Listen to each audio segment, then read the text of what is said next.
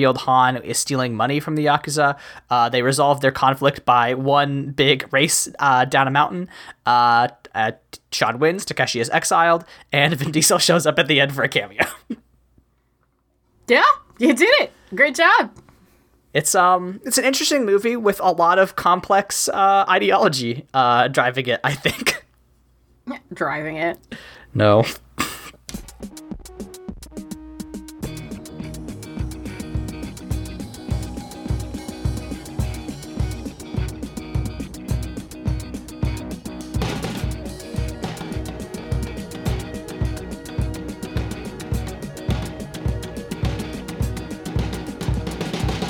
Welcome to Mortified, the Friendship Quest, a podcast where two long distance friends bounce media recommendations, all in hopes the other will like it.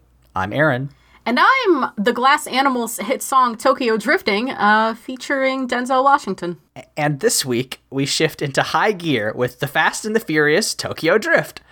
Before we explode our annual tire budget, remember you can help us on Mortified the Legitimacy Quest by subscribing to us on YouTube, iTunes, or Spotify, signing up for a monthly newsletter through the link in our show notes, or following us on Twitter and Tumblr at MortifiedPod. Layla. Aaron. How do you feel about driving around corners? I don't think one can drive around corners after seeing this film. I think that option has been eliminated. you must feel the corner. You must sway and rock with the corner. Uh, drift with it until you and your car and the road are one.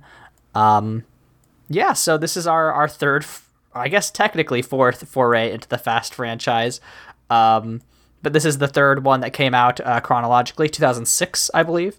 Um, and uh, yeah, it sure was a film. It sure was a film. Now, if I remember correctly, this is the one you have a little bit of a history with. Yeah, I mean, I saw uh, probably the first 30 minutes of this movie uh, in my freshman year of college. Uh, I went over to a friend's uh, a friend of a friend's dorm, and me and her and the friend and the friend's roommate were all asking, we're all watching this because they love that franchise or whatever. And the friend's roommate did ask uh, about my sex life, and then I left. um, so like a good Christian boy should. Uh, I was like, well, I don't know you, so I'm gonna leave. This movie's not good enough for me to stay through uh, and, and exam uh, be be put through this kind of scrutiny. Um, it, it was, you know, I, I think I had a better time watching the movie this time around. Um, that's not to say it's a perfect film. I certainly did not DM you asking you personal questions while you were watching it, so you know, I no, think that's an improvement. That helped quite a lot. Um, I'm not sure who does the plot summary, so I'm happy to do it this time. What did we do last time? Uh, we did our we did a bunch of plot summaries last time. Oh no, we bounced back and forth. Yes. So really, it's it's dealer's choice. It's time to it's it's episode one hundred and two. We get to reset. Yeah, no, this is a whole new uh, stretch of pavement for Mortified. Um, let's. I'll, I'll just do this one because I because I wrote it in our ti- in our um, outline already. So, we've got Sean. Uh, he's an extremely old looking 17 year old, uh, but he can't help uh, but get into trouble. Um, he does a race uh, at his high school uh, and gets ar- arrested again. Um, and his mom is just like, "That's enough. I gotta, I gotta prevent you from going to jail. So I'm gonna send you to live with your father in Tokyo." Uh, in Tokyo, he gets involved in the world of underground drift racing after he picks a fight with Takeshi, who is the uh, nephew of a yakuza uh, big shot. Um, and they, they call Takeshi the the Drift King of Tokyo, DK. Um, and he's like a big deal. Uh, Sean borrows a car from Han uh, Lue, who we've actually seen in Fast and Furious 1, I believe is his origin. Uh, I don't know if he was in 2 or not. Um, I don't remember anything about 2. Um, but he wrecks the car um, because the way that they race in Tokyo is that they, they do a lot of drifting, which is where you like hit the brakes and turn on a car so that way you you go around a corner or like you know you maneuver your car in a way where you're not really put accelerating straight forward in a line. Um, and the, this first race takes place in a, in a parking garage, uh, and he fucks up the car really, really bad. Um, Han forces him into service um, until uh, Sean can pay off his debt. Uh, with Han and um, Sean's classmate Twinkie, played by Bow Wow. um, Sean learns how to drive around corners really cool. Um, he also falls in love with Takeshi's girlfriend, Neela. Uh, things get complicated. Uh, Takeshi beats up Sean and kills Han when it's revealed Han is stealing money from the Yakuza. Uh, they resolve their conflict by one big race uh, down a mountain. Uh, uh, Sean wins, Takeshi is exiled, and Vin Diesel shows up at the end for a cameo. yeah, you did it. Great job. It's um it's an interesting movie with a lot of complex uh, ideology uh, driving it. I think. driving it. No. All right, let's talk about let's talk about our uh, our cast of characters. Um, I so Sean. People call him Sean a lot. It never. It took until I think. Okay, well, before we get into Sean, um, so you might remember last time I listened to Fast Too Fast Too Furious. Uh, yeah, you had a, you podcast, the book on tape version. Would you like to know how I watched how I enjoyed this flick? Because it was also not particularly normal. Um, I think you were uh-huh. drunk and high. God, I wish. Um, I watched. I enjoyed this motion picture at 1.5 speed. Oh, okay. You were not living your life one quarter mile at a time. You were living it um, whatever uh, one quarter times 1.5 miles is. Yeah. So uh, uh, names names became a little bit difficult. Um, I caught the dialogue, but the names were hard. So Sean's name did not stick. He is, as you said, the oldest teenager I've ever seen, and also the owner of one hell of an accent. So he he's from Alabama, I guess, is the implication. Yes, because his AIM username is Bama Boy. Keep up. Yes, it's really good. Um, but like it, it, jumps around. It moves as much as he does, transferring from school to school. Um, I, I, I don't know. I mean, it's very funny. I mean, I think he's supposed to play like kind of like a clueless like hick stereotype, but like you know one that's really into cars. Um, he does have a face similar to he has, he's a Jake Sully type, which is that he's kind of like a conventionally attractive white man without very many like you know characteristics of you know his character. He's just kind of we're gonna actually draw a lot of comparisons to him and Jake Sully here in a bit, unfortunately. Um, but yeah, I mean, I don't. I mean, his whole his whole deal is he he is searching for belonging, um, and he loves cars, and I think that's it. And he can only have a boner around a car. That's true. Anytime he talks about um, being attracted to a woman, there is always a car or like several very stylish cars in the shot. This man does not have any chemistry. So him and Neela have a, a romance. Uh, it doesn't work for me. I don't think it no, works for you either. No. Um, it is be- it is because so much of this movie normally I would be like, oh, there was some light homoeroticism. The men like to get really close to each other. But honestly, I didn't get any gay vibes from any of them. They all. Sean wanted to fuck cars. Yeah. That's. Yeah. So that's why the romance didn't work for me. He was more excited about that extremely great Nissan product placement engine uh, than he ever was about our, our, our friend Neela. Um, so Sean, as you mentioned, has a classmate, a classmate played by Bow Wow, and his character's name is Twinkie. I thought Bow Wow did a fantastic job. I mean, he's the most like character like in this movie. Like he he is funny, he is charming. Um, I think he does the best performance.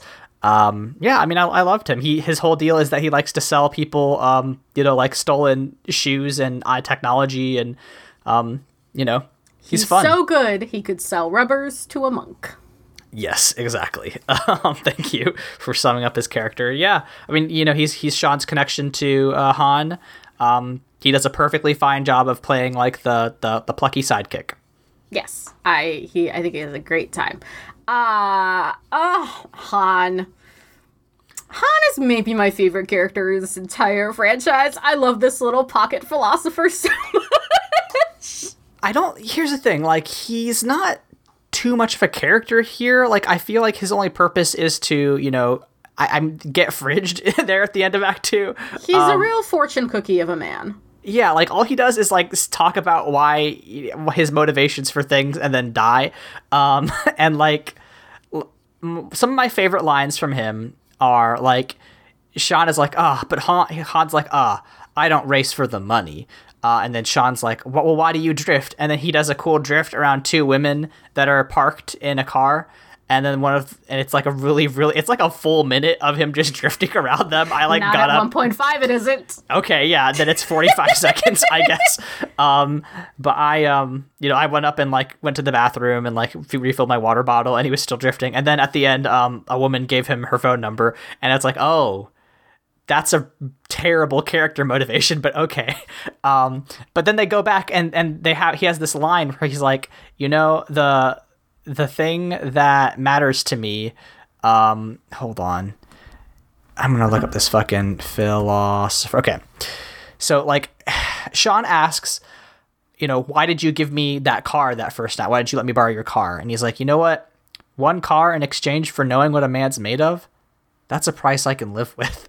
It's like I guess, I guess if you know eighty thousand dollars is worth knowing uh, if this guy's gonna hang out with you even after you blow up his car, um, it doesn't make any sense, but it's a very funny thing to say. That is the kind of fuck you money I would love. Yes, exactly. Right. If you were if you were like a billionaire, like that's that's what you could do. You can afford to trash cars just to hang out with people. Yeah, I think that's I would love that personally speaking. Like if I could if I could just today, right? I was sitting in my car and I was trying to puzzle out um like my little brother is is almost of driving age. Uh and I was sitting there and I'm like, okay, my car's almost paid off. Like I could I could probably give it to I was like trying to like puzzle out the logistics of giving my very practical hatchback with, you know, near a hundred thousand miles to my kid brother not saying I would buy him a race car, am saying I would love to pay it off early and give it to him and roll up in a race car. You know what I mean? Yeah, exactly. Like, I wish I had some fuck you money to pull some stunts. Um, I, you know, I, I think we should eat the rich um, in whatever form that may come. I do. I do think that if you're a funny billionaire, I am more likely to spare you from that thought. Um, for example, Martha Stewart is currently competing with the Dole Corporation to make the world's biggest hedge maze. And I'm into that. Listen, you know? if you're doing something interesting and weird, you know, you should probably still be donating a lot of your money to like, you know, medical debt, but like if you're gonna if you're gonna do stupid shit, at least make it like weird and not like I'm gonna send a car into space. Um, I think if you pay off an entire graduating class's student debt, you you're allowed a hedge maze. You know what I mean? I think that yes. should be the exchange rate. yes, I think that's fair. Um, DK. so it's noted that Layla has bad taste in men. We all are all aware of this. Yeah, but I, no, Hannah's Hannah's Hannah's my love for this movie. I, I wasn't looking at okay. DK. Um, DK, what I appreciate about our our good friend is that um I don't really like his grooming and wardrobe choices for this film. I, I don't think they're I don't I don't know. I thought they were kind of boring. Now, by grooming, do you mean that he um, is in a relationship with a high schooler? Oh, because they say they say in the text like, "Oh man, how come you go for the schoolgirls?" Which is not great. Um, I mostly meant his hair and clothing, but yeah, that's bad too. Um, I do appreciate that he understands that hot is a choice. You know what I mean? He has a hot attitude, even if he doesn't always look like the hot boy he's supposed to be. I respect yeah. it. Listen, sometimes you just roll up in your extremely fancy car and, and punch a man, and people think that's sexy. And Just once? I think he did that like three times. uh, you, you beat a man half to death. Um, but like, yeah, I mean, I don't know. I, I, think he's a completely fine villain. I even, you know, I think I like his relationship with his uncle a lot more than uh, Sean's relationship with his dad. um, I think there's a lot more substance there, even in like the couple scenes that we get with like, you know, um, Takeshi and um, you know the the the yakuza Kamata uh, is the uncle. Um, like they talk about how he, he you know he misses his father. Um, and you know like he, he is a very like deferential like really trying to you know there there's a way in which they behave with each other that shows like how much Takeshi wants his approval and and like genuinely admires him like he is constantly like offering him like a seat um and like whenever he is chastised he you know immediately is is regretful um I, I don't know why I just liked their relationship so much more than like basically any other relationship in this movie. Uh, it might be because uh oh Kamata rolled up uh in uh Kuwabara cosplay the first time we saw him in that white linen ass suit. So Yeah, and he has a big broad brimmed hat. He looks cool as hell. He looked dope. I love him. I thought he was cool. He's always smoking a cigar. Yeah, no, he's a he's just a fucking Japanese gangster. He's awesome. Uh, actually, I the gangsters have the best wardrobe. They all look like fucking cartoon characters, and that's what yeah, this movie deserves. Yeah, no, we um, need more. You know, we we've said it before. This this franchise needs to lean into the silliness.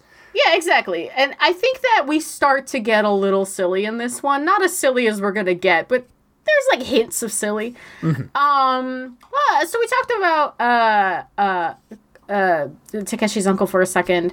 Uh, let's dip back into Neela. I I actually quite like Neela um, for how little she gets. I That's interesting. Wish, yeah, go, talk about it, please. I do wish that instead of I I don't I, the romance arc was just not compelling. I didn't like it. I don't want it. I wish what she had gotten was a bro arc. Like I wish she had gotten included in the like Han Bow Wow. I was gonna call him Luke. Sean.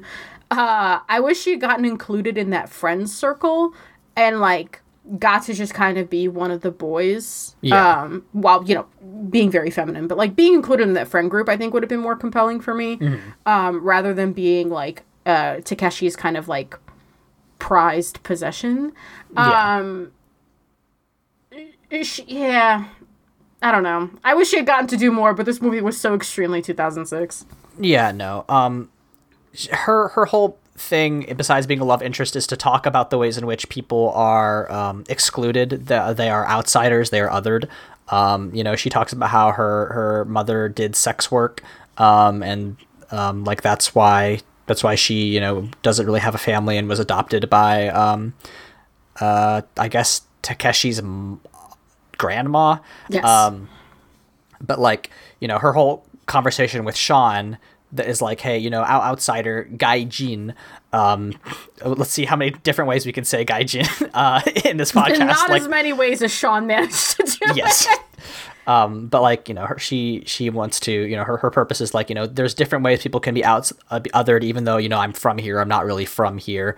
Um, and the movie tries to tackle that. I don't think it does a good job, but you know that's one of the themes that we have to you know I, I'm willing to this film has themes and for that i you know i love a theme. I love i love analysis. That's one that's the episode title. This one has themes. This one this one's got themes.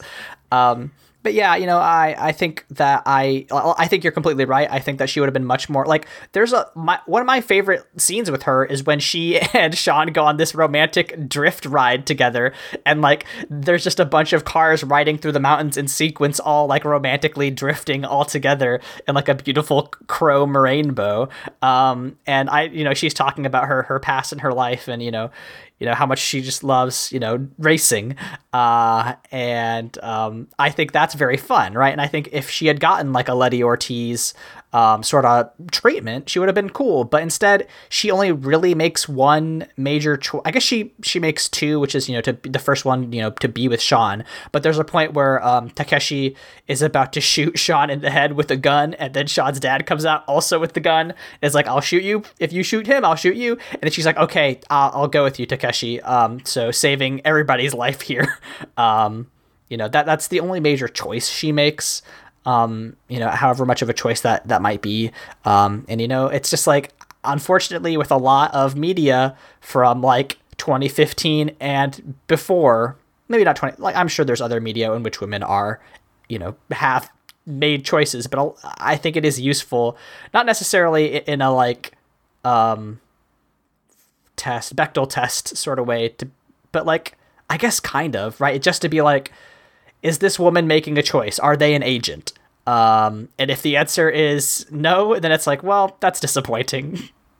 Yeah, I think that the there are two other resolutions to that that gun scene um, that I would have enjoyed. Resolution number one, I think maybe she should have had a gun.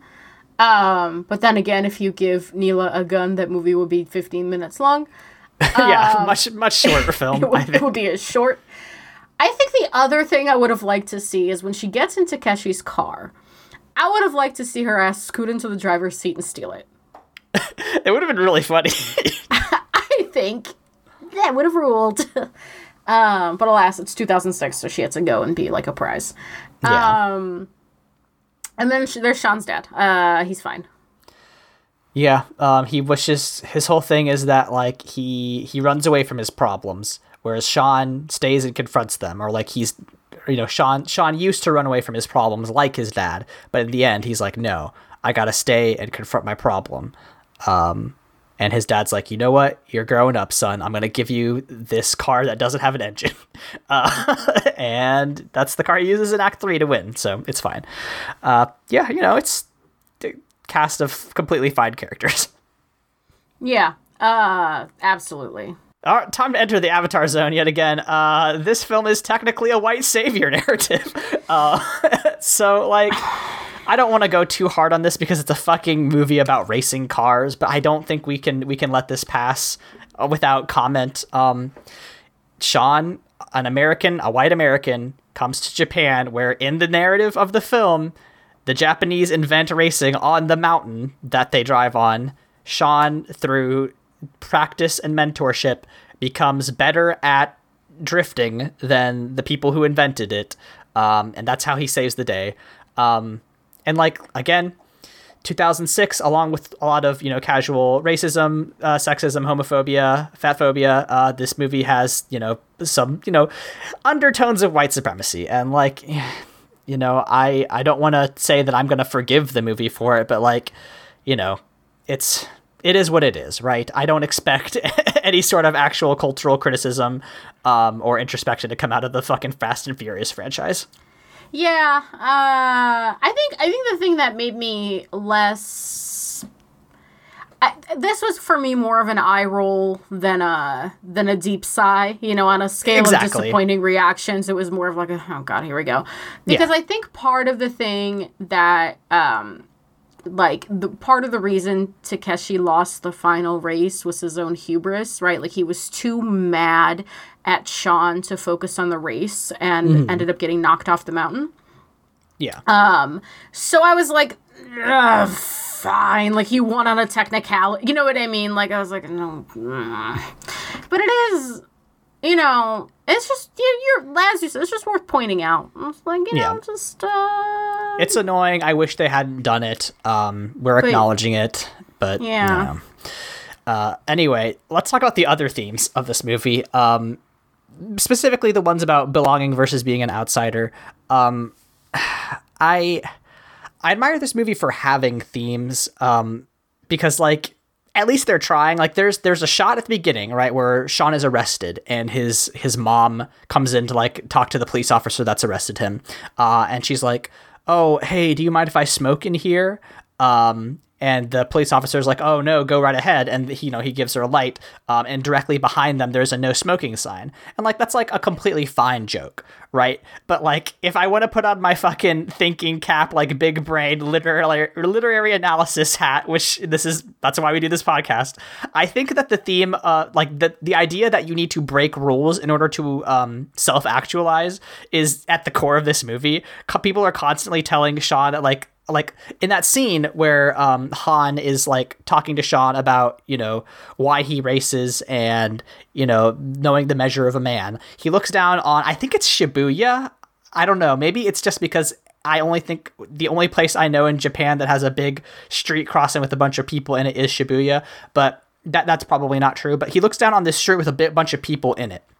Um, and he's like, look at all these people. You know, what are they? They're, they're all following the rules. Why are they following the rules out of fear, right? And like nobody, you know, you should not be governed by fear. Um, the only way to actually, you know, get what you want in this life is to break rules, right? And then we constantly see that, you know, one because this this film is all about illegal street racing, so people are going to be constantly breaking the rules. But you know, Han's character, right? Han breaks the rules um, and steals from the yakuza. Um, you know, um, Bow Wow, uh, Twink, Twinkie. they call him Twink, um, and it's which is just so funny. it's it's very good. Um, you know, he breaks the rules multiple times by, um, you know, he selling all this illegal equipment, and he, you know, it, get, it gets both of them. It gets Han killed. It gets um, uh, Twinkie beat up. Um, right. It shows that you know breaking the rules has consequences, but ultimately, you know, um, Sean like breaks his dad's rules constantly. He, he, you know, his dad's like, "Don't go race," and he goes and races, uh, and he becomes the new Drift King. Um, he meets Vin Diesel. Um, this, he really this film meets he really meets Vin Diesel. it's it's really good. Um, but like yeah it, this, this film is saying you know this film it's not subtle it's not profound it's like if you break the rules it's gonna be hard but eventually you're gonna get what you want um and that's that's something um, and that's uh, how listeners we'd like to talk to you today about the climate crisis anyway and corporate sabotage anyway in the show notes are, are the home addresses of every oil company executive. Um, do with that, do what you will with that information. Um, yeah, and then I guess like I don't know. How did you feel about the belonging versus being an outsider bit? I think similarly to how we talked about the white saviorism, like I don't expect this of the fast fast franchise, and it's again more of an eye roll than anything else. But there are more clever ways of showing that a kid or doesn't kid the oldest teenager you've ever seen doesn't belong he's somewhere. like 30 he's like 30 and they're like man all before your 18th birthday i can't believe you've done all this crime it's like what wasn't me what she heard a crash oh hold on i'm gonna investigate go investigate yeah we're just gonna have to keep that interruption in i'll just Sorry. cut out the silence yeah, yeah. Sorry, it's fine. Crisis averted. Okay. Anyway, you were saying before his 18th birthday. I just think it's very funny that they're like, before his 18th birthday, he's done so much crime. And it's like, no, that man, um, that man is a middle manager. That man has turned 18 18 times by this point. Yeah, exactly. Uh, yeah. I, yeah, I just think there's like, so like, he walks in to what is clearly an international school. Like there's a majority of Japanese students, but there's Bow Wow, there's Neela, like there's there's there's non-Japanese people at the school. And the teacher approaches him and she's talking faster than somebody normally would. Like she's very, very deliberately speaking quickly. And uh, she's not speaking English to him at all, even though he just transferred in and is like trying to teach him about slippers. Um, that's not how those settings work. You know what I mean? Like those teachers would probably primarily speak Japanese, but if, if a student is really that confused, most of them at least speak a little English. You know, in, in, in an international school setting, like you you want to communicate and teach. Um, and I thought that was like just a, a, you know, again, I'm not expecting any more out of the Fast franchise, but it is a really lazy shorthand, right, to not show somebody belonging. I think you could do more with um him looking for like snacks that just aren't overseas. Him trying to like understand like missing i think the slippers thing could have been something like missing little conventions like that. I thought honestly one of the best moments i thought was when the old lady he was going into his dad's garage and the old lady um like very politely bowed to him and like and like said hello and he was just like hey and he kind of like waved. And she looked at him like he was insane. Um yeah. so like i thought moments like that would have been better. But again i'm not I what I want out of these movies is family and fast cars.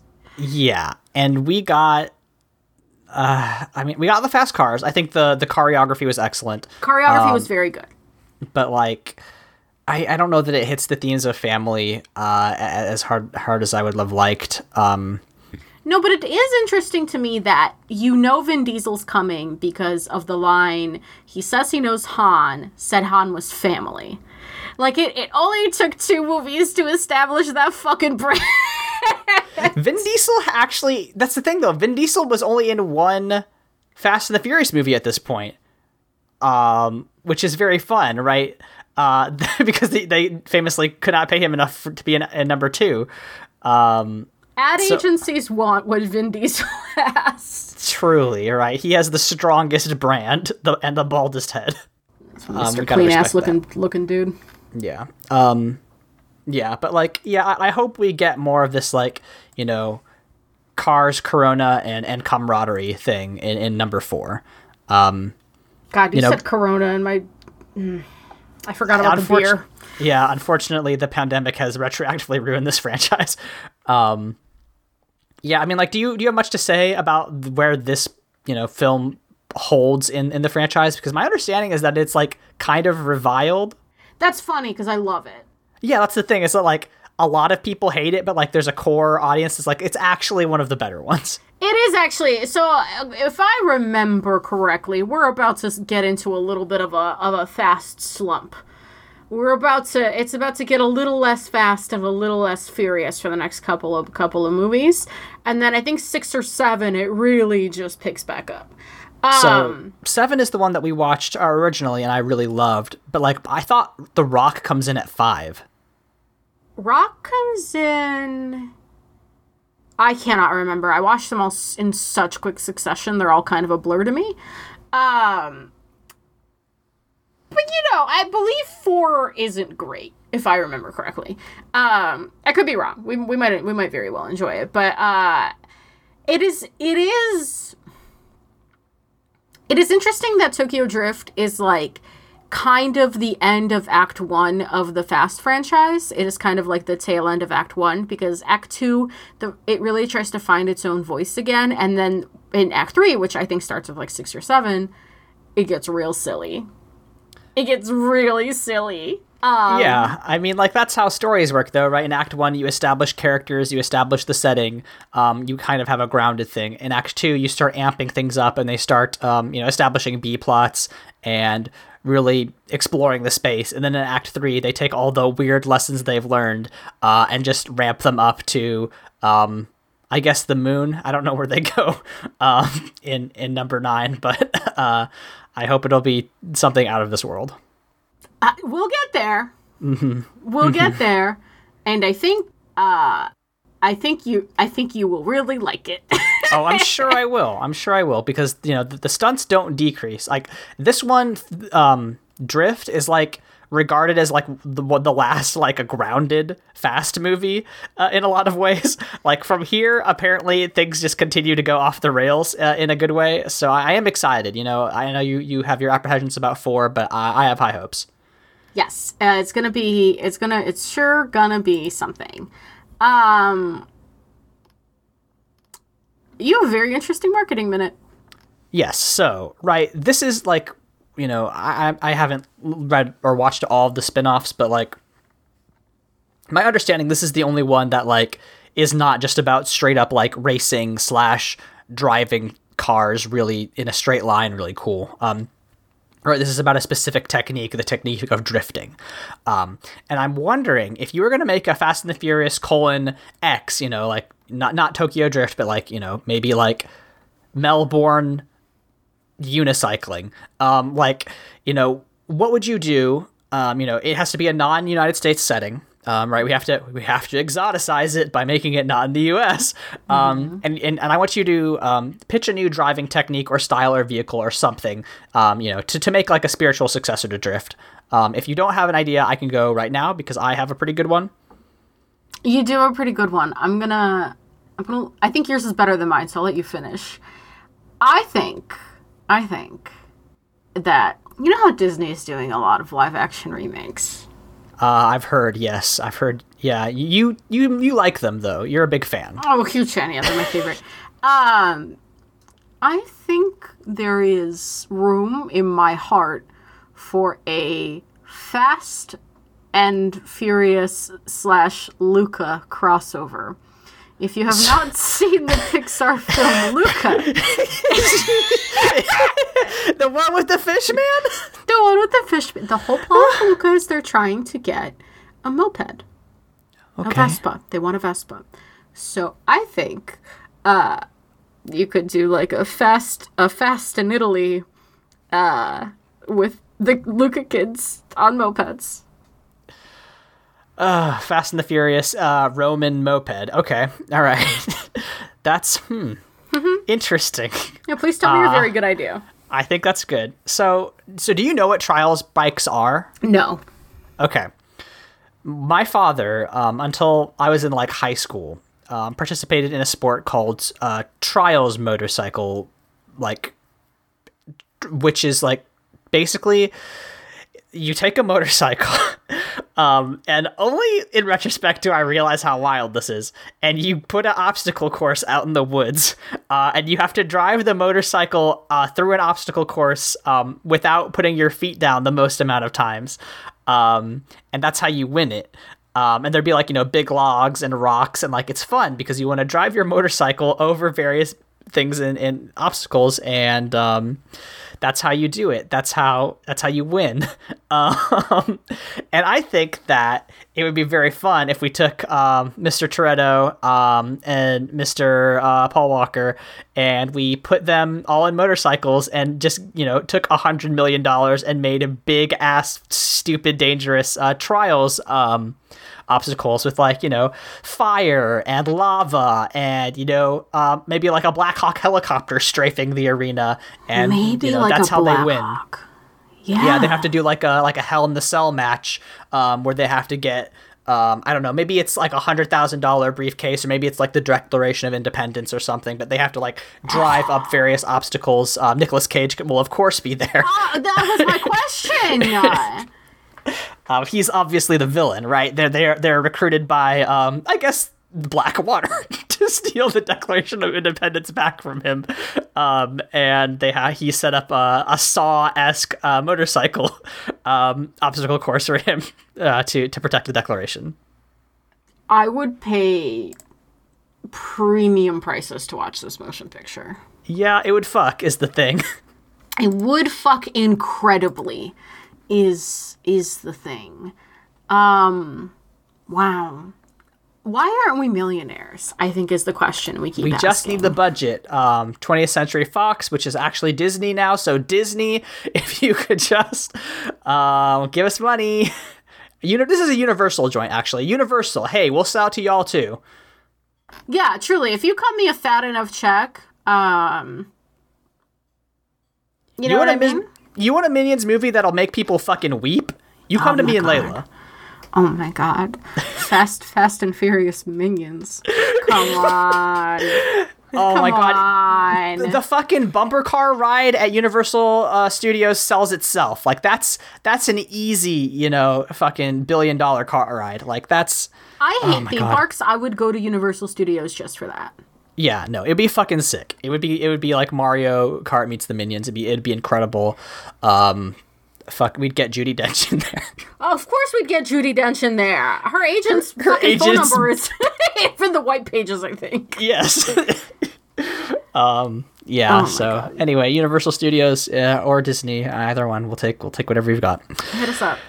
Oh, our number is 775-573-8882. um. Yes, which we do Max, shout out to Max who has been leaving us a voicemail uh, pretty regularly. Uh, they do make my day. Uh, we do receive them. Thank you so much. And uh, you other weenies should also call us and tell your friends about the show now that we're a hundred episodes deep. Yeah, this is syndication, baby. We're just cashing those checks at this point. Yeah, for sure. Mm-hmm. this extremely profitable podcast. Um, Layla, when we are not just, you know, living in the lap of luxury because of our syndicated podcast reruns, um, where can people find us on the internet? You find me at L-E-Y-L-S-E-S on Tumblr, Twitter, and Instagram. I'm taking a painting class. I'm uh, working a lot, so not doing much other than that. But yeah. Uh, Aaron, what about you? You can find me on Twitter at AaronSXL, where I tweet about tabletop RPGs, writing, and health policy. Uh, you can follow the other show I do at the Bible Boys. Um, me and Joshua are um, reading the text of famous Italian poem, uh, The Divine Comedy, only Inferno and Purgatorio. Um, but actually, um, our Inferno chat was actually really, really good. Um, so like check that out because we had a really great time being like, oh man, Dante put some people in hell, huh? Uh oh. so that was that was a really fun episode. Um, I guess I also do um, tabletop games. If you want to, you know, play some of my weird games, you can check them out at aaronsxl.itch.io. Um, our theme song is obsolete, is obsolete by Ketchko from the album Filmmakers Reference Kit Volume 2. You can find more of their music at ketchko.bandcamp.com. Layla. Aaron. um, you know, how do we deal with this wanker of an episode? a wanker? What am I, a zebra?